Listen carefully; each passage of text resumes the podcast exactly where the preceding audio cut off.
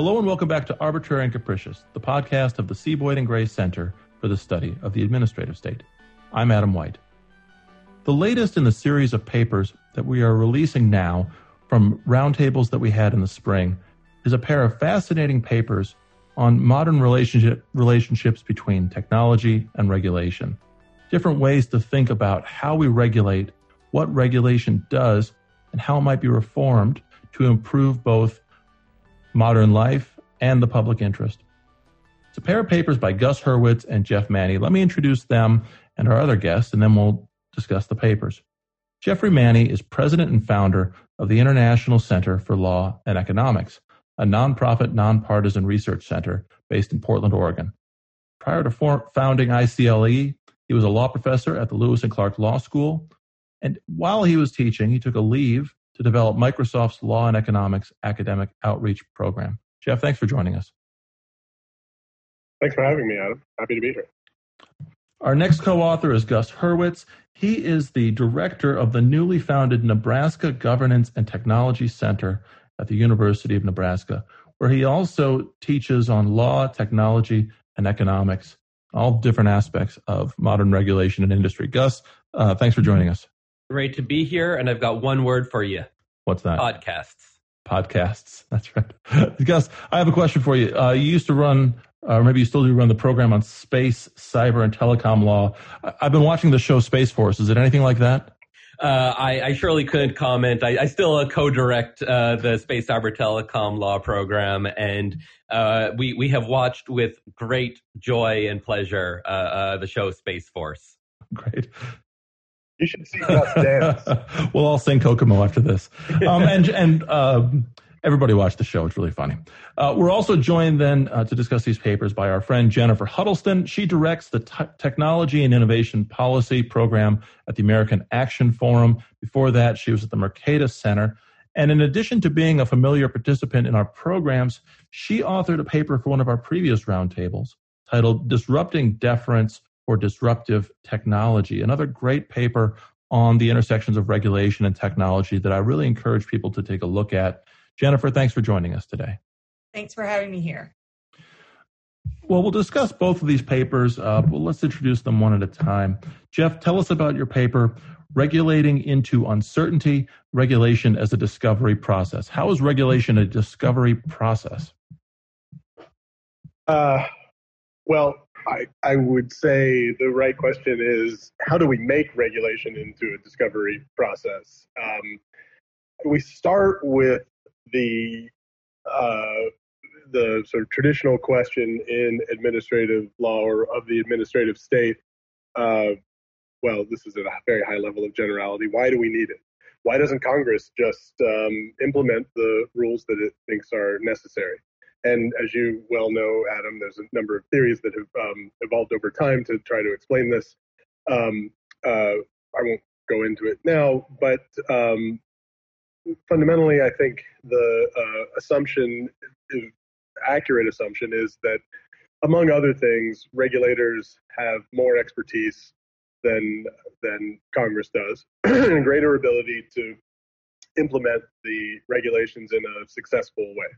A lot of assumptions go into that, but let's just start with that. Um, the problem, of course, is that um, uncertainty is endemic to this process maybe regulators have more knowledge than Congress, but they are woefully lacking in the knowledge required to successfully regulate, especially over a long period of time, and especially to regulate dynamic industries that are changing over time, which in some sense describes everything that you regulate, but you can imagine some areas of, uh, of the economy are even more difficult to regulate. Um, so uh, our thinking is um, we, we start with the idea, the assumption that regulators are imperfect. Um, we are advocates for regulatory humility, uh, for the recognition that regulators don't know everything. Um, but we are trying to reject the kind of simple uh, um, binary choice between uh, regulate as if you know enough to regulate, or if you don't know enough, you can't regulate. And uh, what we try to set out to do here is to say, look, if we can identify that what's lacking in terms, you know, what sort of information is lacking that regulators should have, perhaps we can suggest ways that regulators can design their regulation, or or maybe even more importantly, we can design the institutions that govern how regulation is done, things like the APA and and and the like, to ensure that uh, regulations reflect a knowledge that they are uh, limited in their in the knowledge that's available, and try to incorporate mechanisms to both create the information that's necessary and to incorporate it into the regulation as that knowledge is created. So, um, under the current practice, under the APA, uh, procedures require agencies to provide a concise general statement of their basis and purpose uh, with the rules that they um, that they enact. Um, so agencies have to explain why the rules they establish are correct. And what's what's problematic here is that uncertainty is anathema to this process. In fact, an agency that says in its explanation of new rules, we don't really know what the hell we're doing. Um, uh, we think maybe this is the best we can come up with.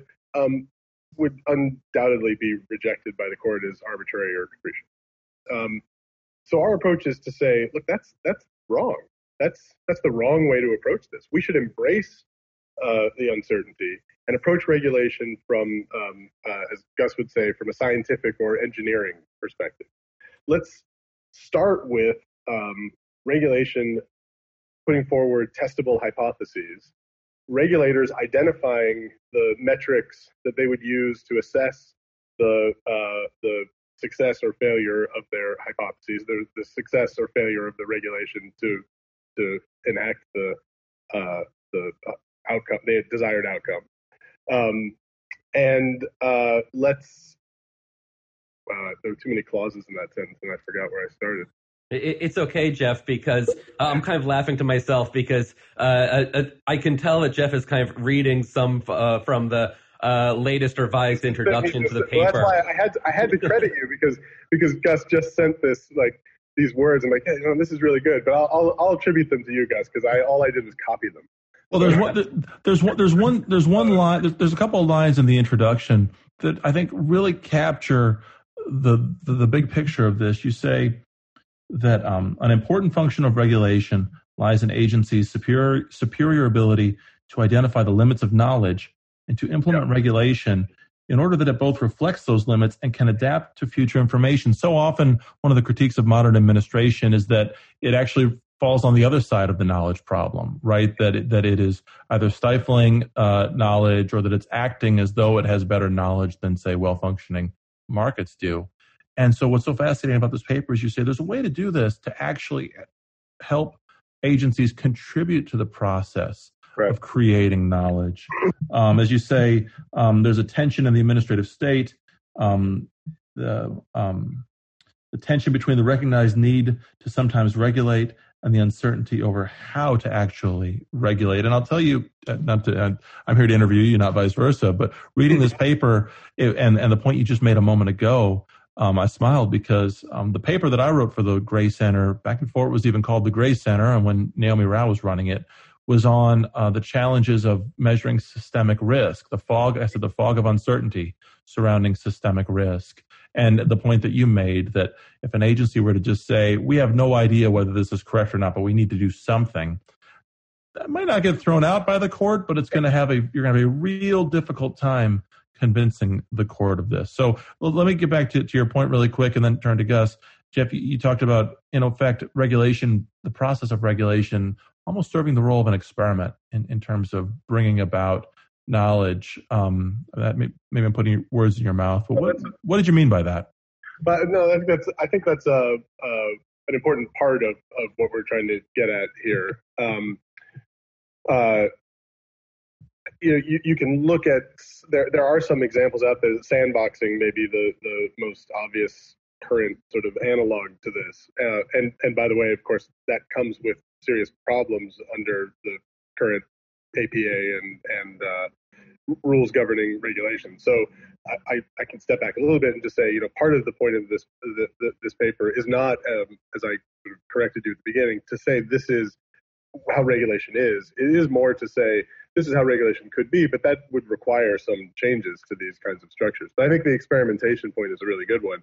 Um, we envision regulation as, as I said, as sort of proposing testable hypotheses, identifying what information would be necessary to evaluate those hypotheses, um, and then um, that and that accomplishes a couple of things. First of all, uh, it acknowledges the limitations of, of knowledge at the outset and says, you know, we're we're starting with something imperfect, but the reason we're justifying starting with something imperfect is because um, we know anything we start with is going to be imperfect, but this version of imperfect is one that provides information subsequently that we can use to make the regulation better.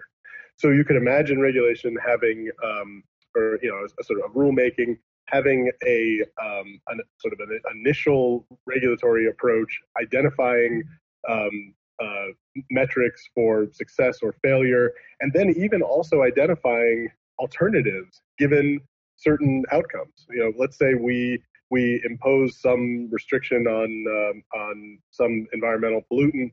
Um, we the expected outcome is uh, some metric of health increase um, by X amount health increases by a smaller amount.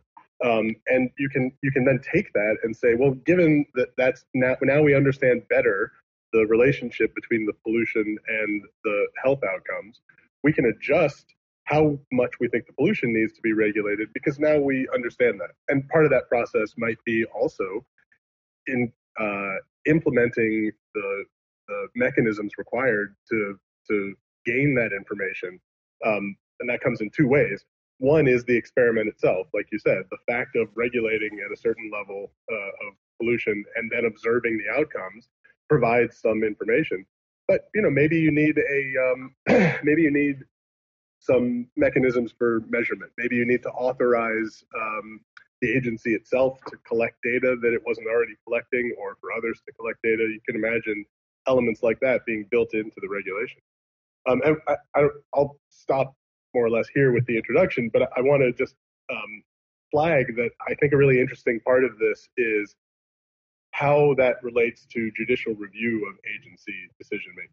How the um, the necessarily less expert judiciary um, uh, under our model, I think, can do a better job of evaluating the arguably more expert agencies um, if they regulate in this fashion that we're describing.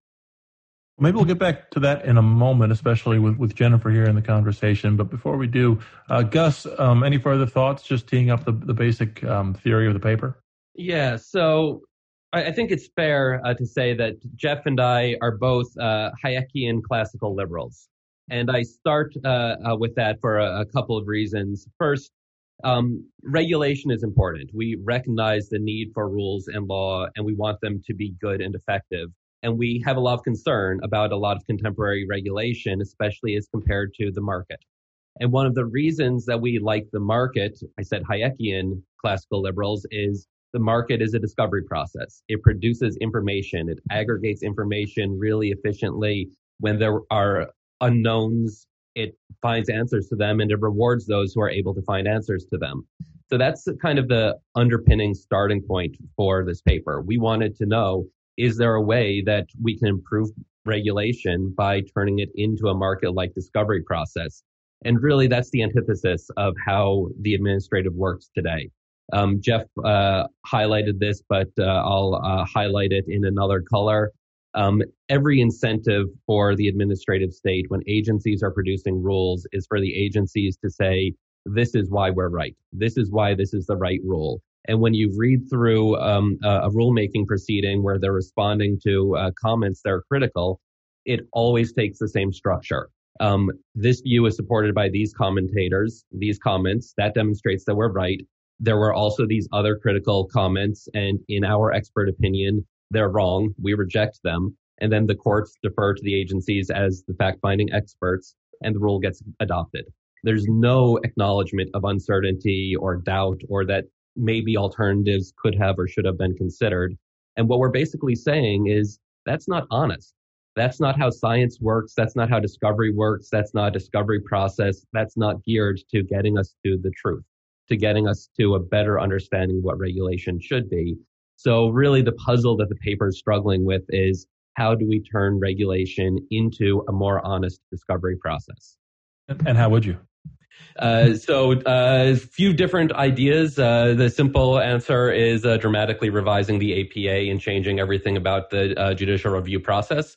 So uh, uphill um, process. we we know. Um, I encouraging, and I, I, think that the simple answer is this would require legislation or uh, uh, changes of judicial attitudes. Uh, so, in a sense, uh, this paper we have to acknowledge is screaming into the wind. Um, but hey, uh, academic scholarship gets to do that, ain't it great? Um, uh, new APA requirements or ju- judicial recu- review requirements, um, asking agencies to tell us what other things did you consider, what are the uncertainties, I think about this, uh, Jeff used the word uh, hypothesis testing. I think about this as being akin to the scientific method or uh, engineering specifications. Uh, scientists, the scientific process is driven, at least one understanding of it, by refutable hypotheses. Agencies should, in their rulemakings, tell us, um, okay, you've explained why you're right. What would it take to show us that you're wrong? What should courts look to to disprove the underpinnings of uh, uh, this rule? Or uh, from an engineering perspective, uh, when you're building something, engineers have uh, tolerances, specifications, operating temperatures, minimum, maximum loads, stuff like that. Um, and agencies should specify in the rules these are our assumptions. If uh, it turns out that the future looks differently than we're anticipating, this rule is going to break, and we're going to need to come back and uh, uh, review it. Well, there's a lot there. And, and oh, go ahead, Jeff. Go ahead. Yeah, I just um, uh, since since we went on to judicial review. Um, yeah, let's uh, talk about that. I'll make the point that I was going to going to make, which which uh, is bolstering what what Gus just said. I think uh, we well.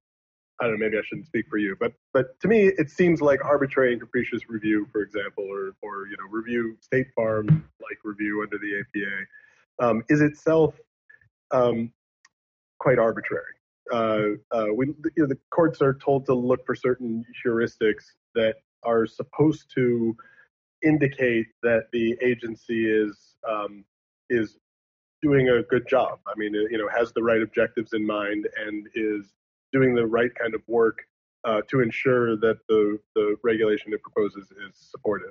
But in part because courts can't second guess the agencies, they certainly don't have expertise and they don't want to act like they do. Um, it's a really uh, it, it's a heuristic, but it is it's so far removed. It's so easy, I think, to um, see how you could have far from optimal regulation in a system, even with APA review. Um, so one of the benefits, I think, of this kind of uh, approach is that it provides, going back to the scientific method point, um, uh, the the decisions made by the agencies are much more falsifiable. It's not just that the agency says we looked at this information and we think it's right, and therefore we think a way to implement it is you know regulation X, Y, and Z. Um, the the agency specifies the connection between the data it has and the, the regulation it proposes. But, but even more importantly, indicates what new data would show that it was wrong in its first assumption, or what additional data would actually demonstrate that it was correct. And so by the time a court is reviewing what the uh, agency has done, um, it ha- in theory, right, it has the information in front of it, and the agency has given it a roadmap to to undermine its own regulations or to support them. And the court doesn't have to second guess. The, the, the agency's already done it. They've applied their expertise to tell the court, here's how you evaluate what we've done. I don't think any of that exists in regulation today. But so what you then have is a relatively easy system in which the court can say, well, you told us where to look for the data. Here's the data. You told us, you know, in some cases it might just be a simple numerical number. At what level will, can we deem this regulation to have been successful and below which it's not, above which, hey, you know, we did even better than we thought. That's all the court has to look at. Um, but it's much more concrete. And and as I said, uh, the agency's decision making process becomes falsifiable. Um, I think that's huge. And the the idea. So I mean, the the a part of the discovery process, and you know, we try to analogize to the market, recognizing that the regulatory process is not a market process at all. But you know, the, when the Austrian economists look at at the market as a discovery process, they often point to um, coordination among these atomistic participants in the market through the price mechanism. Um, and in, in, a kind of very uh, um, narrow way, you can kind of look at um, that, that, the same coordination happening between the participants in the regulatory system. Again, not not mediated by market forces, but um, but incentives matter. And if the regulator knows that the court is going to have a clear mechanism by which it can undermine the agency's decision. The agency, of course, has a, an incentive to, to do better in the first place, but also an incentive to pr- propose al- alternatives. It's not just the regulation becomes not just um, you know uh, this amount of pollutant or you know, I don't know. I should have come up with better examples to be prepared for this. But whatever your example, whatever you have always, in your always say sulfur dioxide well, see, I really want to use telecom. I'm trying to avoid using telecom regulation because I don't want to you know, be too narrowly focused. Um, but so the agency can say, look, we recognize that you know when the court when this gets to the court, having told them how to evaluate our regulation, um, it may turn out that that you know we didn't reach the objective that we wanted. So let's also put into this regulation, hey, if it turns out that this is the relationship between the pollutant and the health, the regulation changes to reflect that. And if it's you know greater than the number we um, we suggested, the the you know the amount of pollution capped goes down, and vice versa. Um, so uh, you have you end up having this uh, almost uh, um, hypothetical kind of discussion anticipated by the agency between the agency and the court. And uh, again, the idea is that that you have higher quality regulation but importantly, it's regulation that um, intentionally changes to reflect the information that the regulation itself produces. And that is a big problem with static regulation as we have it today. Well, get back to that in just a little bit, but I do want to bring now Jennifer into the conversation. Again, she's somebody else who's given a lot of thought to how best to calibrate a, a regulatory framework and judicial review, especially for innovative uh, new technologies and changing industries. Jennifer, as you're reading this paper, what are your main reactions to it? I think one of the great things about this paper is it really gives a set of reforms that would potentially incentivize that sort of regulatory humility that when we've talked about a lot of these new forms of governance for technology of things like sandboxing or um, informal standard setting or even you know just the way regulators may be adversarial to or collaborate with innovators. This really provides a way to potentially create incentives for regulators to admit what they don't know where you can then overcome perhaps some of that adversarial nature as well as get better regulations in the in the meantime. Um, I think, of course, there are going to be some people who express concerns about whether or not regulatory capture could still exist in this sort of system. I think Gus and Jeff do a good job of addressing those questions both in this paper and in the, the later paper we'll discuss. Um, I also think that the potential revisions to the judicial review process as a result of this would have a greater impact and deference beyond this, and that it would not entirely do away with just because a regulation is dynamic does not mean that it can't also be arbitrary and capricious at, at the most e- extreme examples. Um, it was mentioned earlier, but I think this pairs very nicely with something like sandboxing. Mm-hmm. I also think a perhaps underappreciated effect of this paper is in some ways it has a built in sunsetting provision and not in a way that just bulk renews or rejects all sorts of regulations, but in a way that would force regulators to really come back to their initial hypotheses and look at what the results of those hypotheses were and then make decisions as a result of that rather than just a arbitrary timestamp of if X has or hasn't happened by 18 months or whatever going forward. It really under examines the underlying reasons for a regulation that then can perhaps lead to broader regulatory reform, not just even that particular regulation. You've referred a few times to sandboxing. Uh, that's actually something else that we've touched on in the past. I think actually, Jennifer, at the same roundtable where you presented your paper, we had a paper by Brian Knight of, of Mercatus on what he called the sandbox paradox and sort of the both the benefits but also the challenges of, of a regulatory sandbox where you leave space where, where where regulators leave space for experimentation by the industry and then the, the, the, the regulators themselves then are able to learn from that process and try to construct regulation accordingly. But it does leave space open for questions of regulatory capture and and so on. I guess maybe I'd ask Jeff and Gus about that. That seems to be one of the real challenges raised by this paper is is how does it avoid the, this dynamic process just evolving into um, the, the, the regulators um, just sort of getting pushed around by by the, the entities they're trying to regulate. I mean, doesn't a regulator need a certain amount of confidence in order to regulate effectively? Yours is a call for for a, a much more modest mindset on the part of regulators.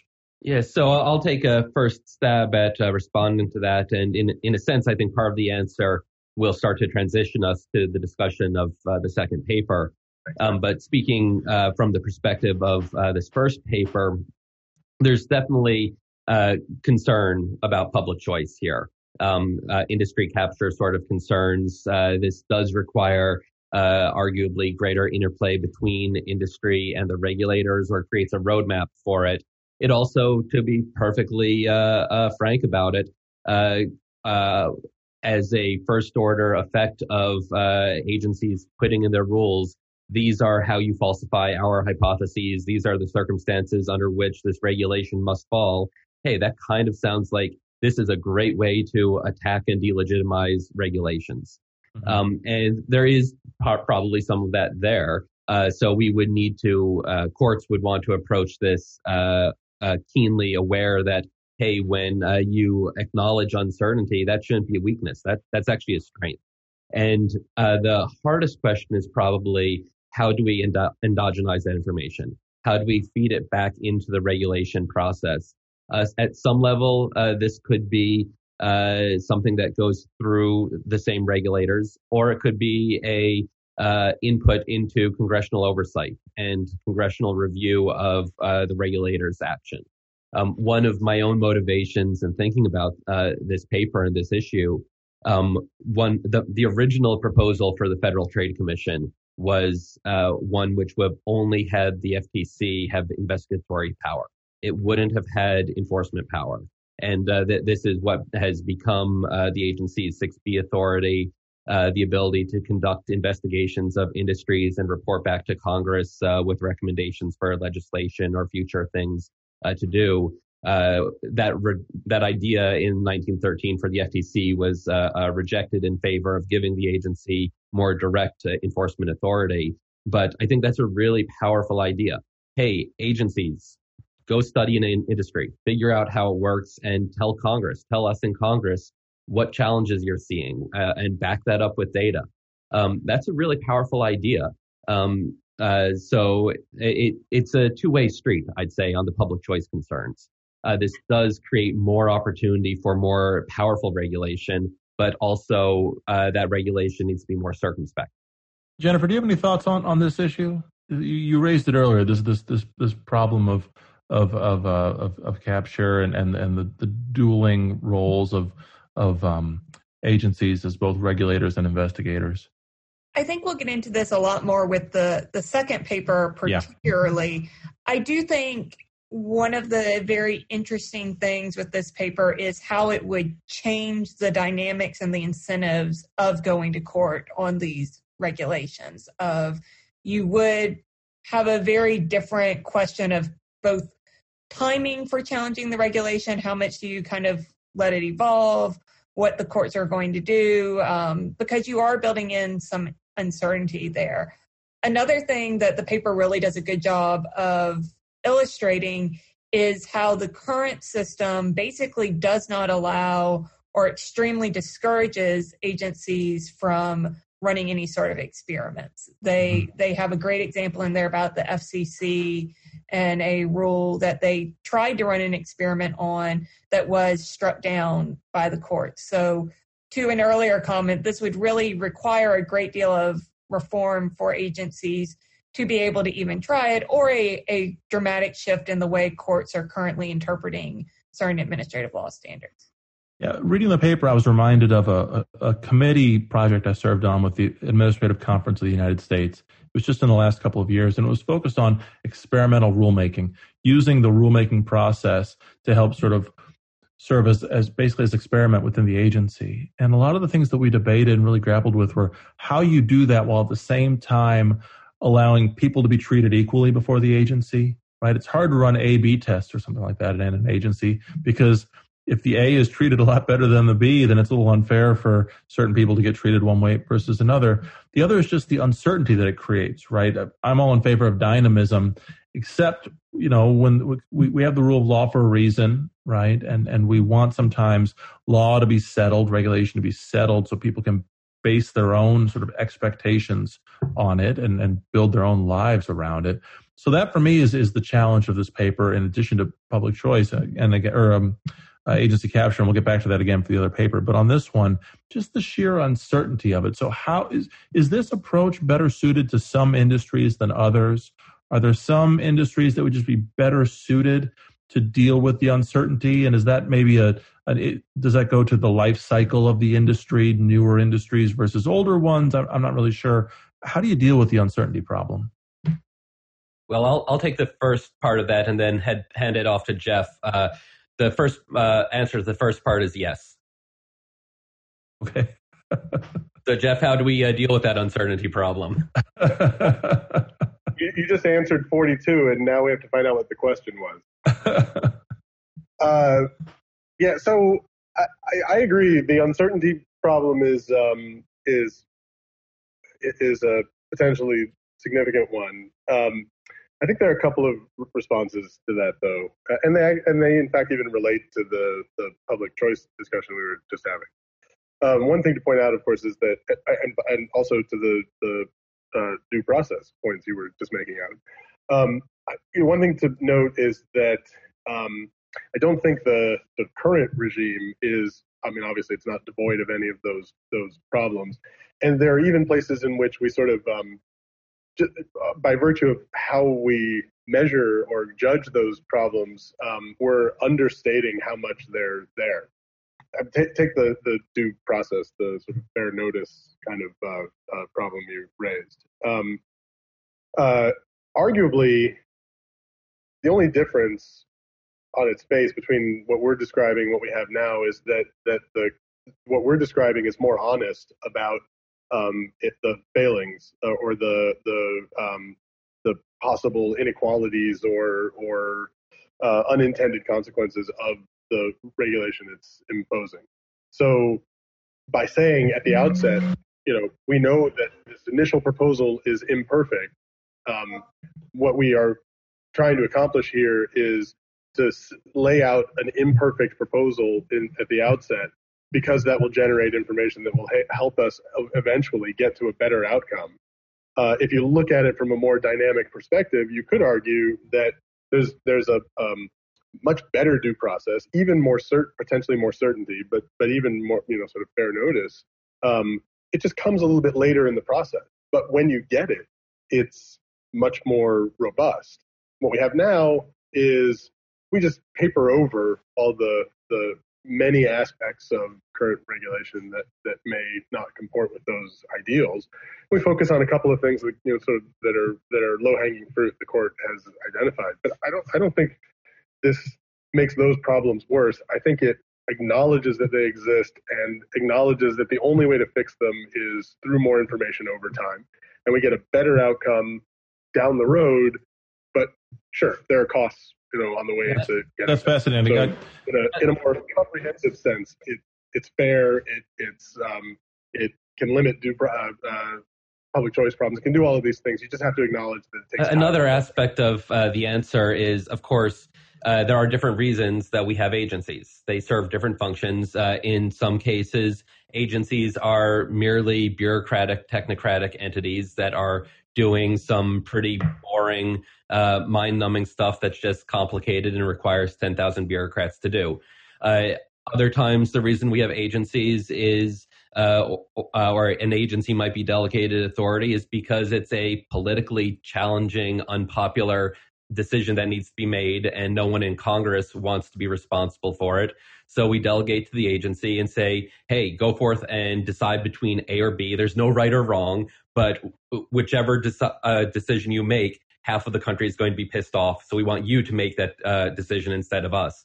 Other times it's because uh, we, uh, for other times it's for uh, the expertise reason. Uh, we need experts to figure this out, and that's where the uncertainty issue is more likely to be most salient. Um, I don't know how administrative law can or should differentiate between these different purposes uh, that agencies have um, and how that should affect judicial review.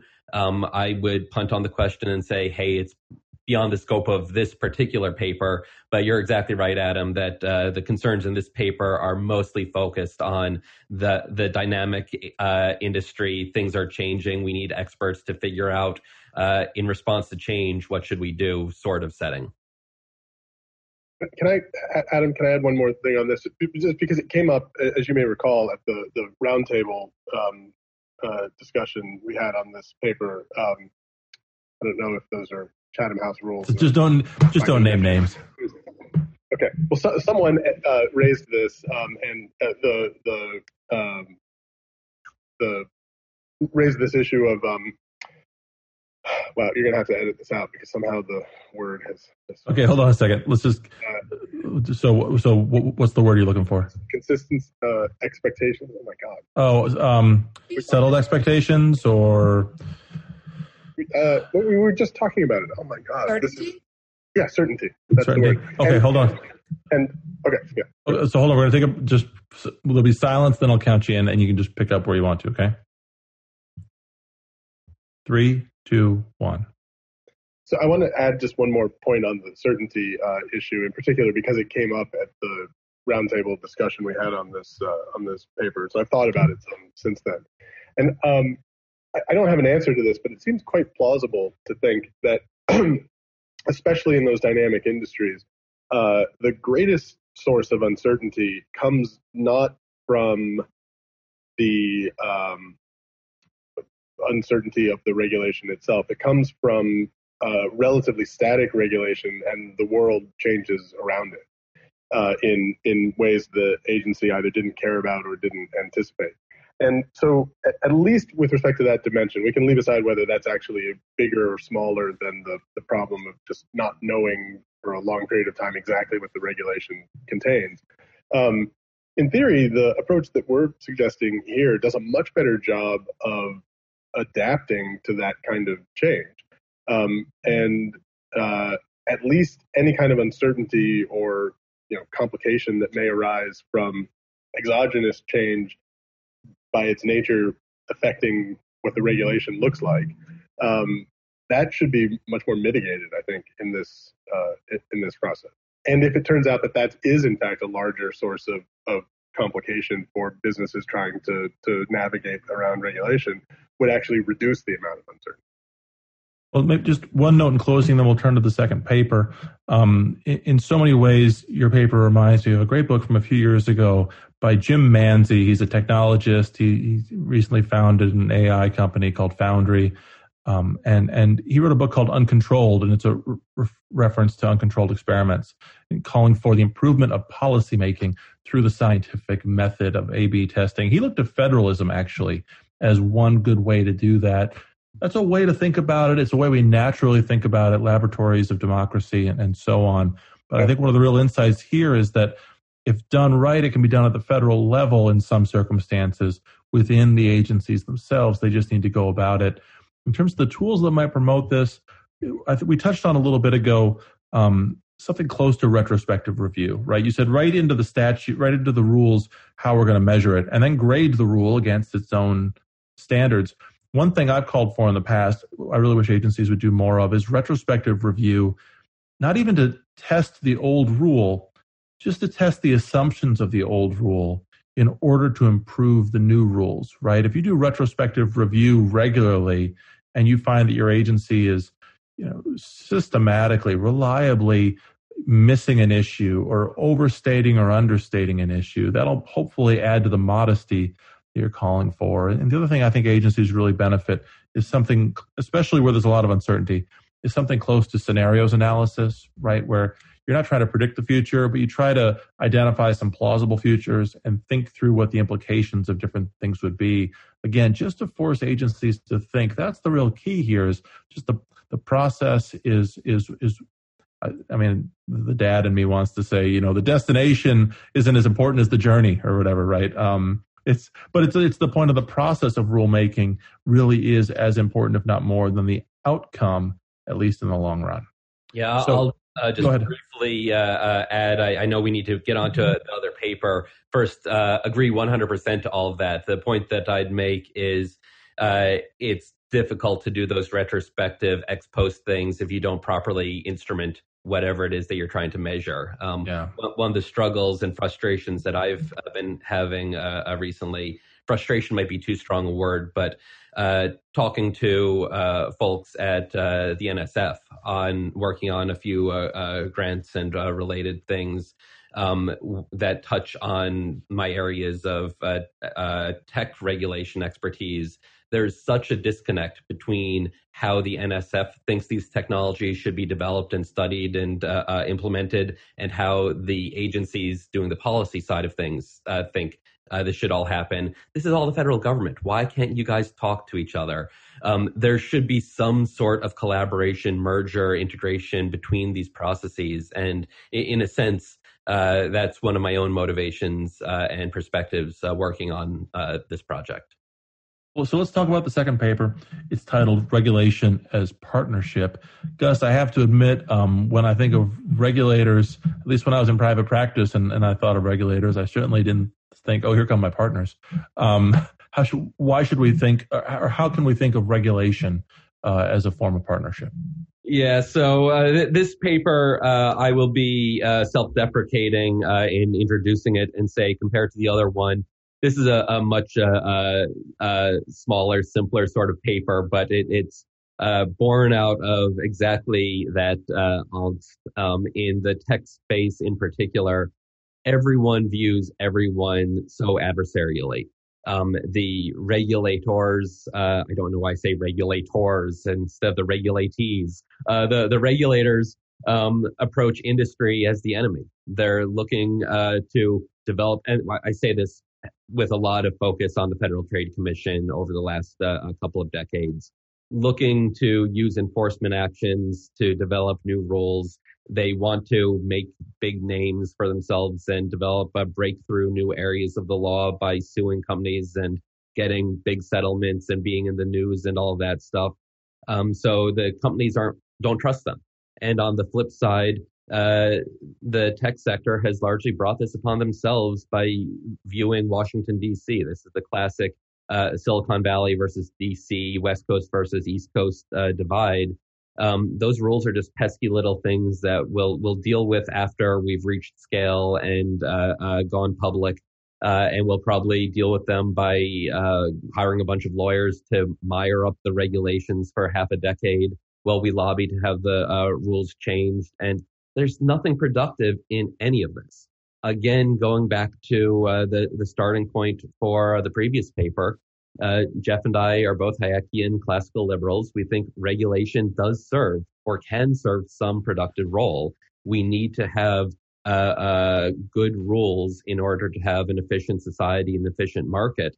Um, so really, the uh, question of this paper is uh, how do we overcome this adversarial toxic relationship um, that makes regulation uh, collaboration between regulate the regulators and industry impossible? And as i say that i'm a public choice kind of guy. Uh, my my uh, spidey sense is just going crazy with so you're saying industry collab uh, uh, capture is the solution?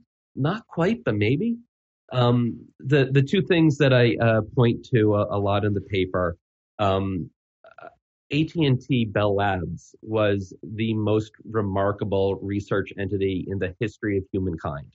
It was only possible because of regulation and because it was in partnership at a particular period in time during the mid 20th century when it was possible to do a lot of uh, discovery.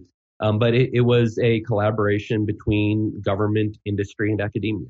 Um, and it led to really uh, uh, remarkable things. Um, so that that's something I always have in the back of my mind because it also led to so much obvious corruption and industry capture and rent seeking and rent extraction. Yet at the same time, we wouldn't have the modern world but for that collaboration. I mean, AT&T story as a whole, especially through the 20th century, right? It's it's it's not exactly a regulatory success story.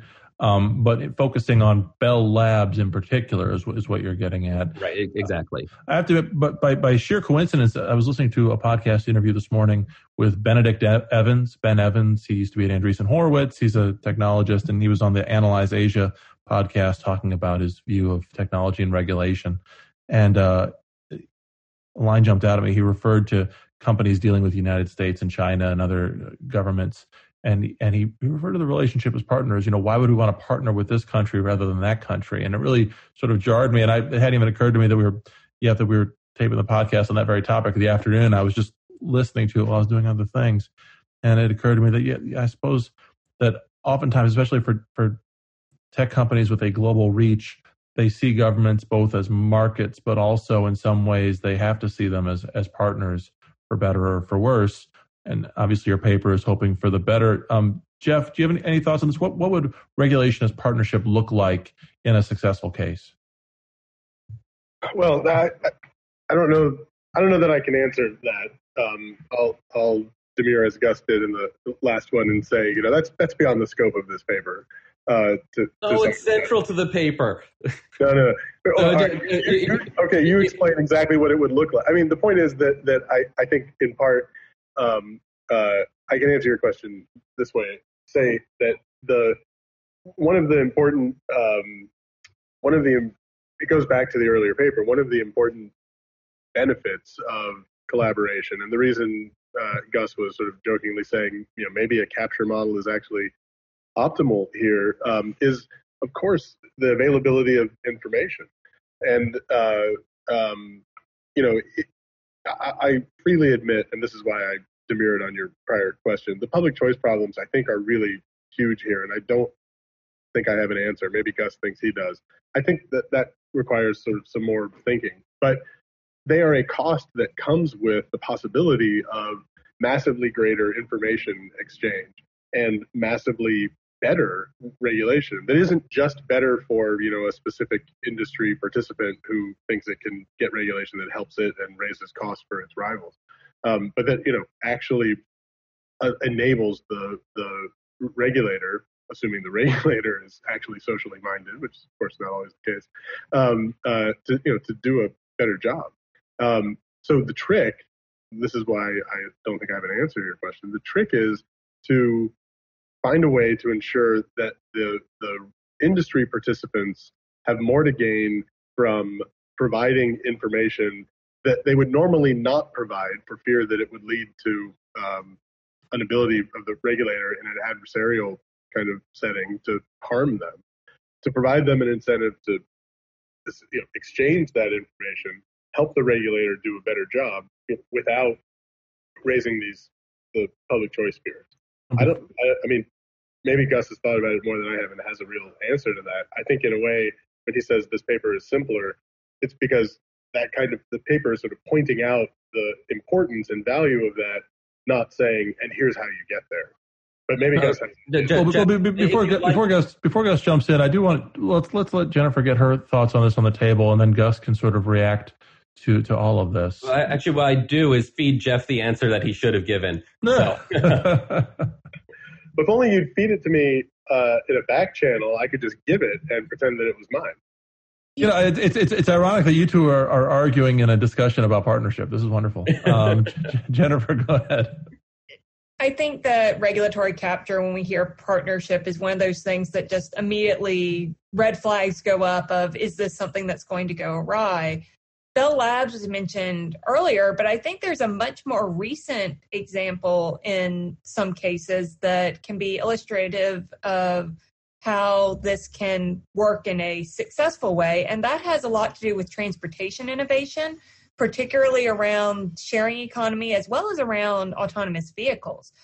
We've seen with the rise of micromobility of these dockless scooters that we've had a couple of different reactions, particularly at the state and local level, from re- regulators on how to deal with this, in part after what they learned with Uber and Lyft and kind of the, the first wave of, of ride sharing.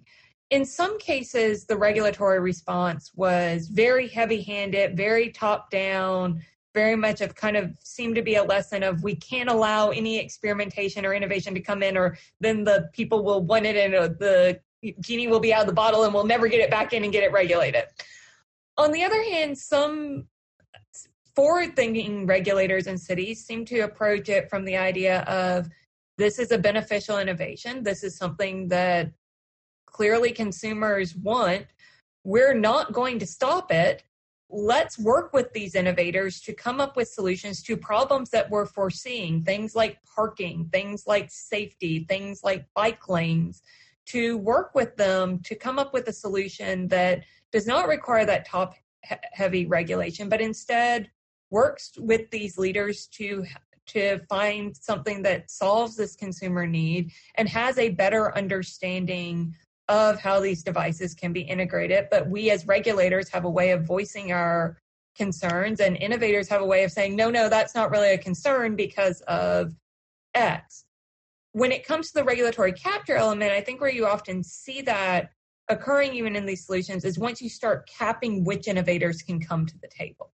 Once you start saying we're only going to allow three of these ride sharing companies in, or we're only going to allow three micromobility companies in, or, or things like that, then it very much becomes about trying to exclude your competitor from getting into the sandbox or getting into the the regulatory conversation instead. So to me, that's a, a kind of more a, a very simple way of overcoming the the regulatory capture element. And in some ways, you can even have these type of, of programs structured in a way that says if it does not fit the existing co- guidelines come talk to us. These guidelines are are suggestions but we're open to to changes and things like that. And again on a state and local level, as well as with some of the soft law on a on a federal level around autonomous vehicles, there does seem to be a way to do this and an awareness that again of that regulatory humility that recognizes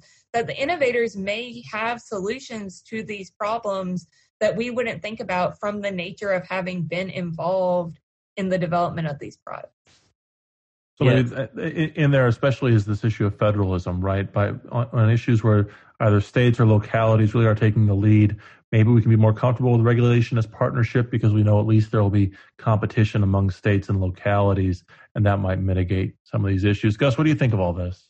So, uh, to uh, uh, responding to Jennifer's uh, points uh, first, I, I think that that's exactly right, and one of the things that it highlights um, uh, what I would say to the regulatory capture public choice concerns that the paper I think legitimately does raise um, is uh, this idea of regulation of, as partnership doesn't necessarily make these more uh, substantial. Um, I think that uh, uh, the effect that it has on the public choice concerns is to change their locus, change where they occur. So it could be instead of they occur within the market, they occur for the market. It's a, a gateway uh, point where an entry point where they occur as opposed to once we're in the market. Um, taking a step back, uh, I should be uh, more uh, uh, perhaps substantive in uh, the analytical um, approach taken in the paper and actually what it what it actually says. So it's not, uh, uh, uh, I, I, present it as kind of a kumbaya-ish uh, nirvana fallacy uh, invoking, why can't we all just get along approach to regulation? Uh, that's not what the paper argues. Obviously, that is a nirvana fallacy, and that's not how any of this would or necessarily should work. Um, the paper looks to the evolving literature on public-private partnerships uh, that's been developing over the past uh, 20 or 30 years. Uh, public-private partnerships really started to uh, grow in popularity in the 1980s uh, and into the 1990s, and there's been a real explosion in research into what makes them work, what makes them not work over the last uh, 20 years or so. And this is still a pretty young area of research, but the two things I point to and rely on most heavily in the paper um, first is the idea of uh, relational contracting um, and uh, really uh, uh, game theoretic approach to how we structure public-private partnerships, where we structure these arrangements as multi-stage games where uh, there are incentive-aligned success criteria uh, at each stage. So uh, the regulators have incentives to see uh, the industry succeed, and the industry has incentives to see the regulations succeed. Um, that could have uh, endemic uh, public choice concerns. Absolutely, uh, they're colluding to see each other succeed. Um, but uh, it also can be a more productive approach to regulation. the other thing that I point to and discuss in the paper is, of course, Elinor Ostrom's work on governance uh, which is very much uh, uh, focused on how these different governance structures can work. A lot of relational contracting aspects in a lot of her work in this area. Um, and uh, the the most basic insight there is, hey, if we can find a way to work uh, uh, as partners here, we can get much better results than we can get in a purely adversarial context. And in fact, in the adversarial context, where we're a tragedy of the commons, um, and we're going to be in the worst of all possible worlds, possibly. So that that's more of the intellectual uh, uh, playpen that I'm operating in in this paper, uh, working with some of those ideas. It seems to me that maybe the area of modern administration that comes closest to partnership, for better and for worse, is supervision of financial institutions. Right? It's a it's a, a much more ongoing dialogue between the regulator and the regulated obviously real problems, and we saw some of that in the financial crisis, and also um, you, you, see in, in supervisory relationships real questions about when the supervision ends, that dialogue ends, and the enforcement starts, and there are real problems. But there might be something useful to you guys there. Uh, Jennifer, any closing thoughts on these two papers before we turn back to Gus and Jeff for a final thought?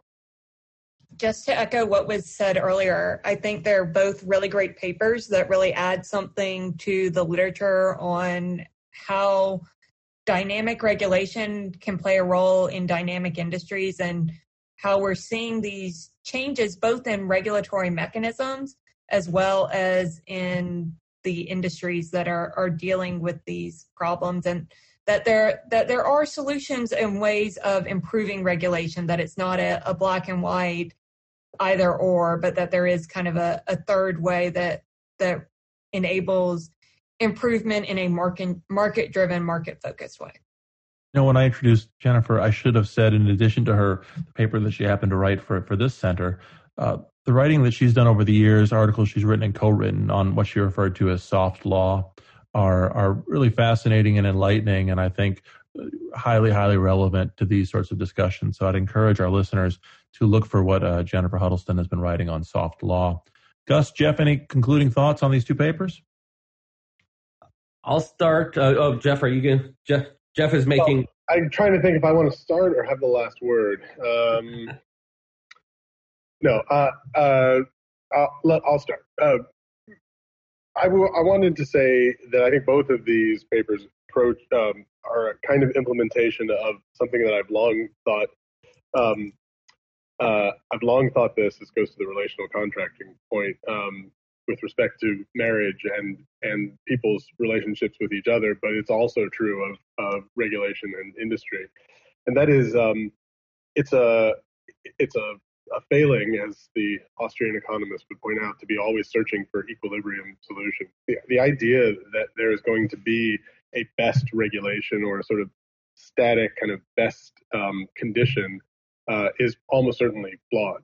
The best thing we can hope for, perhaps, is a ongoing evolution of regulation um, that, despite the potential costs, the, the certainty costs that we talked about before, um, there's a lot more to be gained by having a, um, a well governed process for change where change is an expected part of the process. Because I think the, I think the idea again, this sort of aiming for some some optimal is just is so divorced from reality. It's so impossible given the limitations of knowledge um, that we run we, we really run into a lot of problems with that mindset. And fundamentally, if there was something, you know, if there was some one overarching point, I would say would be the most important thing to gain from from this is to say um, the optimal regulatory regime is one that constantly changes, not one that comes closest to achieving some you know theoretical optimal.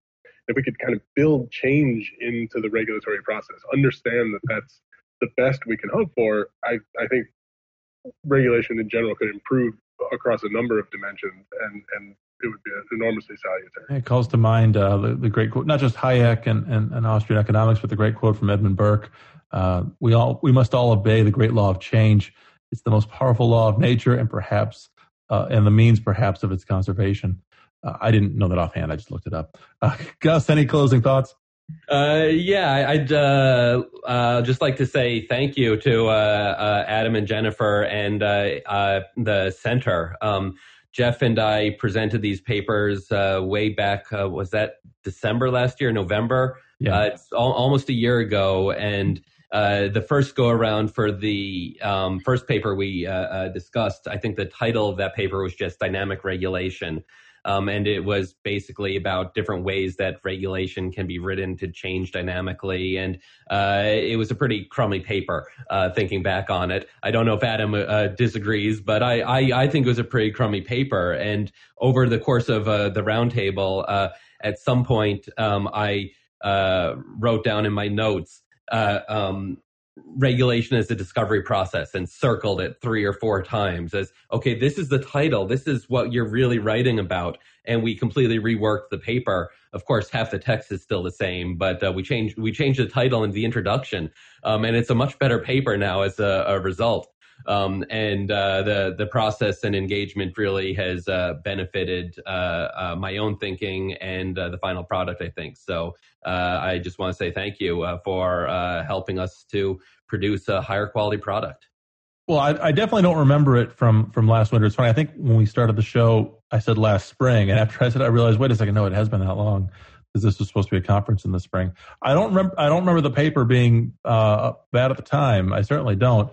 But I, I will say, in, in reading the, the revised versions, I was just really struck by uh, what an interesting, again, interesting and challenging insights these are. I think these are two great papers, and we're really proud that we've been able to to, to help uh, encourage you and, and and create discussion around it as you thought your way through. So I'd encourage our listeners all to, to look up these papers on the Gray Center's website in the Working Papers series. The titles are Regulation as Partnership and uh, Regulation as a Discovery Process. We're so grateful to both of you for writing these papers, Jennifer joining us today, and to our listeners for joining us today. Please tune in for the other episodes of this series of discussions on papers arising from our roundtable on technology and regulation. And please join us for other future episodes of Arbitrary and Capricious.